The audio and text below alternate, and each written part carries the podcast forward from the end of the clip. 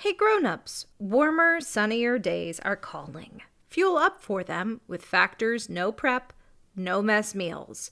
Factor has a menu of chef-crafted meals with options like Calorie Smart, Protein Plus, and Keto. Factor's fresh, never frozen meals are dietitian approved and ready to eat in just 2 minutes. So, no matter how busy you are, you'll always have time to enjoy nutritious great tasting meals. With 35 different meals and more than 60 add-ons to choose from every week, you'll always have new flavors to explore. Head to factormeals.com slash tales50. That's T-A-L-E-S 50 and use code TALES50 to get 50% off your first box plus 20% off your next month.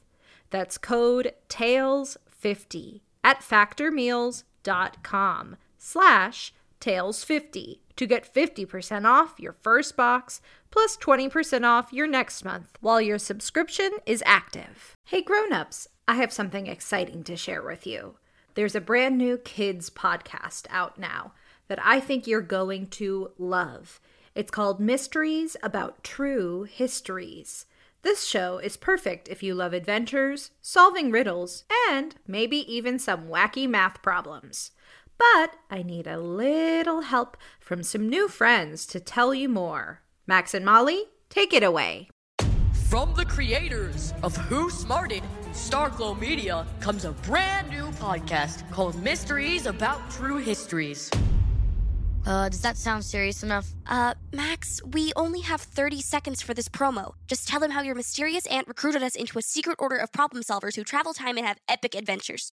I don't have to. You just did. Catch new episodes of Mysteries About True Histories every Thursday on Apple Podcasts or wherever you listen to podcasts. Hey, Tailblazers, I'm Rebecca Cunningham, and this is Girl Tales a kids' podcast of feminist stories for a new generation. We've got a special episode for you today. It's from our friends over at the show Unspookable. Unspookable is a family friendly look at the histories and mysteries behind your favorite scary stories, myths, and urban legends. Each week, host Elise Parisian digs into the history, brain science, and power dynamics behind such topics as Bloody Mary, Charlie Charlie, and Ouija boards to find the stories behind the scares. It's recommended for ages 8 years old and up.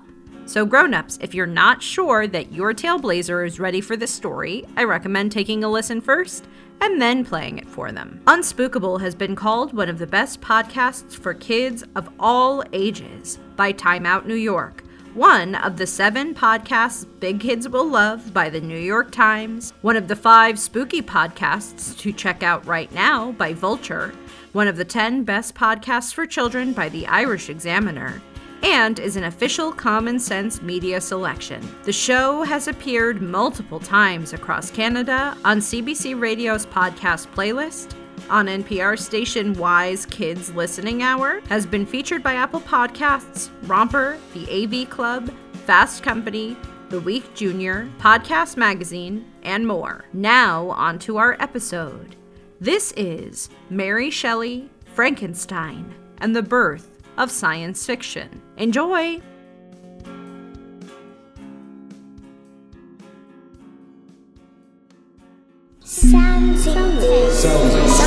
Soundsington Media! It's a chilly, dreary day in 1916. The rain hasn't let up in what seems like months.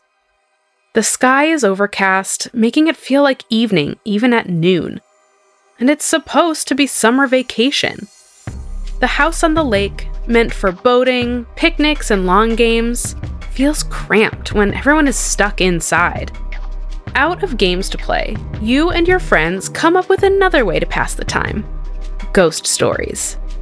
Each night, someone will tell a story, but only one will be declared the winner. For days, you rack your brain. How will you come up with something original? Something bone chilling. Something that will really get your friends.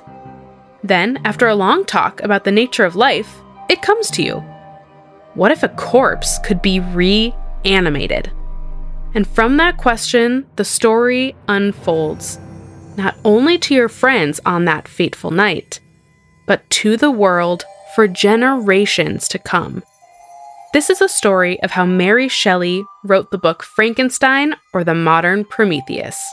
I'm Elise Parisian, and today we are going to take a deep dive into the creation of one of the greatest scary stories of all time, and what some people call the birth of modern science fiction, here on Unspookable.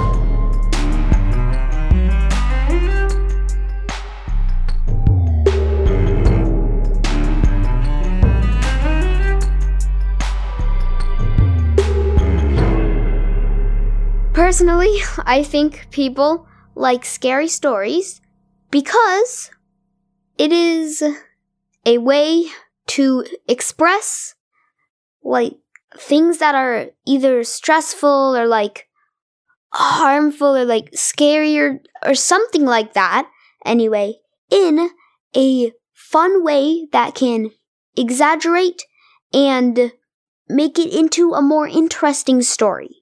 I think people love scary stories because it's something fun to tell around the campfire around spooky times or at night. And it just kind of like makes things more fun. And it just, I don't know, I just, I love scary stuff because it kind of adds like suspense to things and just makes stuff more fun. It brings catharsis. What have you heard about Frankenstein before today? When you hear that name, what do you picture? You might not have read the original novel yet, but you have probably read or seen a story that was influenced by or adapted from Frankenstein. Since it was originally published in 1818, the story has become an important part of both the horror and science fiction genres. But how did it come about? And why has it been so influential? To unpack that, let's first talk about the brilliant mind behind the story Mary Shelley. Mary Shelley was born Mary Wollstonecraft Godwin in London, England in 1797. She was the child of two writers, the political philosopher William Godwin and feminist philosopher Mary Wollstonecraft, whose important book, A Vindication of the Rights of Women, written in 1792, argued that men and women should be equal, and would be if women were given equal rights and education. Mary's mother died when she was only about a week old, and she was raised by her father. His most famous writing was on anarchy, meaning that he argued all authority, like that of governments, was wrong and should be abolished. So the ideas that both of Mary's parents wrote about were very out of the ordinary for the time. She was raised to think for herself and given an education at a time when girls her age were often prevented from reading books at all. Mary fell in love with the poet Percy Shelley when she was 17. They traveled across Europe together, eventually spending the summer at a lake house near Geneva, Switzerland, with other philosophers and thinkers like Lord Byron, who would go on to become one of the most celebrated English poets of the time. It was with these friends, stuck inside for a summer of bad weather, that the ghost story competition was born. They may have been inspired by reading out loud to each other from a ghost story collection called Phantasmagoriana. The stories had titles like The Black Chamber and The Death Bride. It was from this spark that the friends encouraged each other to come up with their own stories. Once she stumbled upon her idea, Mary was unable to sleep and wrote all night by candlelight, with the rain lashing against the window outside. In the introduction to an edition of the novel, published in 1831, Shelley recalled those first glimpses into the world of the book, when she first imagined the characters. I saw the pale student of unhallowed arts kneeling beside the thing he had put together. I saw the hideous phantasm of a man stretched out, and then, on the working of some powerful engine, show signs of life and stir with an uneasy, half vital motion. Frightful must it be, for supremely frightful would be the effect of any human endeavor to mock the stupendous mechanism of the Creator of the world. So, who is this pale student? And who is the hideous man? We'll tell you right after this. Uh, Frankenstein is normally confused with Frankenstein's monster, which it's normal to assume that the monster is called Frankenstein because it's the title of the movie, but nope. And a Frankenstein looks mostly the same through any movie that has it in. A flathead, like, it looks like it's half of an oval. Two, like, T shaped bolts on its neck. And, um, a lot, a lot of stitches and is very, like, heavy and strong, if I'm correct. I've heard of Frankenstein multiple times, mainly around Halloween because obvious reasons. I know it from Hotel Transylvania because he's one of the main characters. And then I know him from Monster High because Frankie, which is Frankenstein's daughter. So I know Frankenstein from that and just in general because Frankenstein is a big part of Halloween. Have you ever thought about what it would be like to have power over death? So many of our human stories, whether they are horror, science fiction, fantasy, or other genres, wrestle with this question of what happens after death, whether we could ever learn enough to control it, and if we could achieve something like immortality. These big, complex ideas about life and death and power are the engine that drives Mary Shelley's masterpiece. Frankenstein is about the young scientist Victor Frankenstein, whose quest to understand the barrier between life and death ultimately becomes a cautionary tale. Victor has always excelled at science, but after his mother dies of scarlet fever while he's at university, Victor becomes obsessed. He works constantly eventually inventing a technique that allows him to animate non living matter. Victor is relentless. If he can create life on a small scale where there is none, why should he stop there? Why not create an entirely new human? Using human body parts and chemical compounds, Frankenstein creates the creature, an eight foot tall humanoid who is exceptionally strong. A common misconception about the book is that Frankenstein is the name of the humanoid creation, but the story primarily refers to him as the creature, or Frankenstein's monster. While the tale does go in depth in some sections about the creature's inner life, Shelley's title points to the fact that it is Victor Frankenstein who the story is about. The original full title is Frankenstein or the modern Prometheus. Prometheus refers to the Titan god of Greek mythology, who stole fire from the higher gods on Mount Olympus and gave it to humans.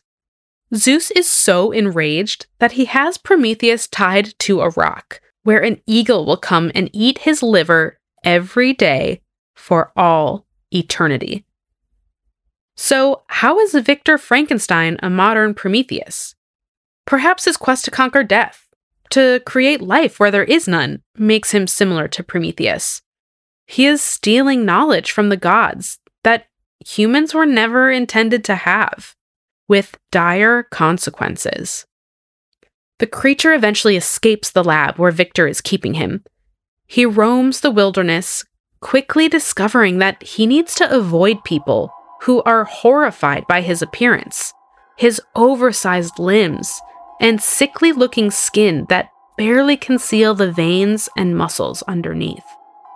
He lives in the woods near a cabin, wishing desperately to be able to befriend the family that lives there. He listens to them talk and teaches himself to speak. He finds discarded books and teaches himself to read. Despite all his efforts to be human, when the family sees him, the son attacks him the creature leaves the forest, vowing to find Victor and exact revenge on him for creating him, and on all humans who will never accept him. The path he takes eventually leads to murder, mayhem, and despair. He tries to force Victor into creating another creature so that he can have company, insisting that he deserves to be happy and live like a real human. But the plot continues to unravel, with Frankenstein and his monster trekking across the wilderness after each other. Their journey takes them to the North Pole, where Victor collapses from exhaustion and hypothermia, and eventually dies. The creature is seen walking off onto the ice, never to be heard from again. What's amazing about Shelley's book, and what makes it so readable, even if you know the story, is the compelling and often bone chilling exploration of what it means to be human. After all, why shouldn't the creature be able to be happy? If Victor Frankenstein wanted power over life, he got it. But at what cost? Both Frankenstein and his monster go on this quest to be more human, the most human they can be, and it leads them both down dark paths. But these dark paths become more well tread in the years after Shelley's novel is first published. We'll look at the influence Shelley and her friends have had on the genres of science fiction and horror when we return. Um, the creature is in the Monsters entire series, all of the Monsters movies, uh, the original Frankenstein, all the sequels, uh, the Universal movies, Abbott and Costello meet Frankenstein, Monster Squad. Some other ones that are inspired by Frankenstein are Hotel Transylvania. There is Stranger Things, because throughout the entire series, there is a lot of like meddling with mad science, and there is also literally a monster made out of corpses. There's also some of that in Gravity Falls. There's a lot of mad science, as a matter of fact. A lot of it. And there is actually Bringing Back the Dead in it. I know that some movies and stuff inspired by Mary Shelley's Frankenstein would be, I'm pretty sure the Frankenstein movie and then Bride of Frankenstein and then I know that there's many, many more. And I'm pretty sure one of them was also the Rocky Horror Picture Show, which is a movie I just recently watched. In the film Frankenweenie, a boy named Victor Frankenstein uses electricity to bring his dog Sparky back to life. Of course, when his friends discover he has this technology, they bring their pets and other creatures back to life, and chaos ensues. Of all the adaptations and spin offs of Shelley's story, this one is the most heartwarming and least terrifying, while still exploring the themes of life and death that make Shelley's original so compelling. The method that Victor Frankenstein uses in Frankenweenie, the electrical current that restores life, has become a common device in many science fiction stories. But at the same time that Shelley had her character Frankenstein use it, the idea was very new. In the late 1700s, scientists first experimented with what came to be known as galvanism, or the generation of an electrical current by chemical reaction. This method was used in experiments where dissected frogs or other creatures would be touched with electrodes, making their dead muscles move as if they were alive. This technology would have been amazing at the time, when electricity was barely accessible to the public, in a way that made it even more exciting for Shelley to reference it in her story. The reference to galvanism and other new scientific learning in Frankenstein has led many people to credit Shelley as one of the first modern science fiction authors. Although the genre contains lots of themes and ideas, people generally say that science fiction is characterized by the exploration of science and technology in relation to humanity. Science fiction asks questions like what does it mean to be human by testing the boundaries of what or who is human? Like with stories about extraterrestrials, or in this case, the story of the creature. When Shelley had her main character use these unheard of scientific methods to create new life, she was writing in a way that no one ever had before. Themes and ideas that we take for granted had their seeds in her work. And it isn't just Shelley's work that influenced spooky stories for years to come. Remember how everyone at the lake house had to come up with a ghost story for the contest? Well, another story written there has also been featured on Unspookable.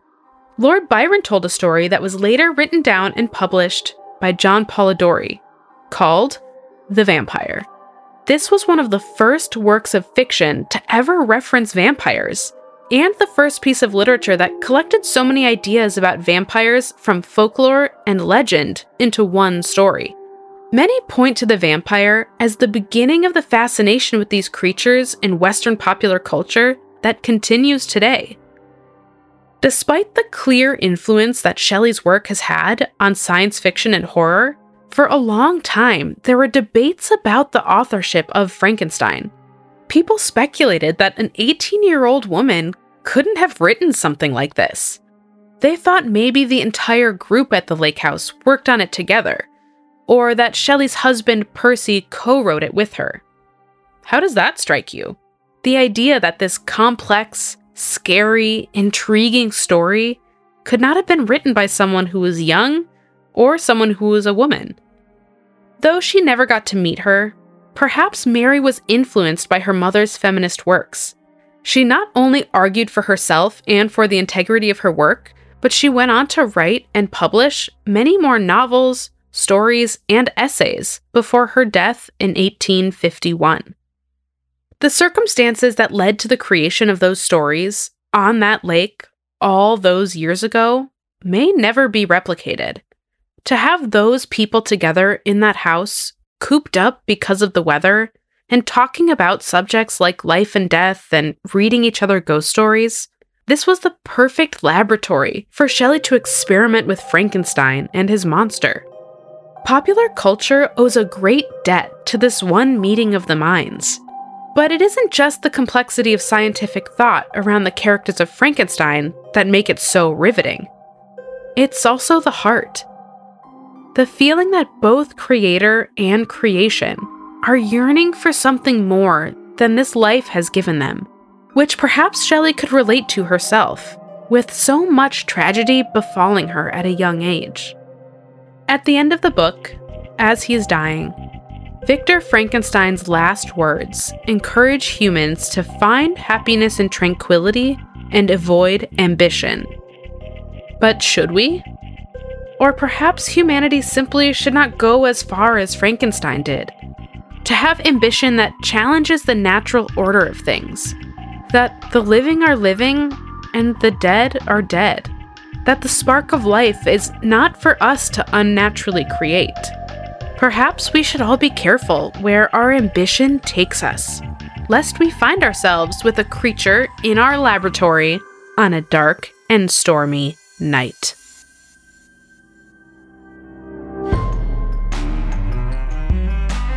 Thanks for listening to Unspookable. I'm your host, Elise Parisian. This episode was written by Eleanor Riley Condit, produced and edited by Nate Dufort. Our theme song and additional music composed by Jesse Case. Our logo was created by Natalie Kewen. Special thanks this week to our guests Bella and Al. If you enjoy the show, make sure to tell your friends. You can leave us a rating and review in your podcast player of choice or share an episode on social media. Speaking of social media, you can find Unspookable on Twitter and Instagram. Follow us for a peek behind the scenes and for updates on the show. Unspookable is a production of Soundsington Media, committed to making quality programming for young audiences and the young at heart. For more information on our shows and the people behind them, go to www.soundsingtonmedia.com.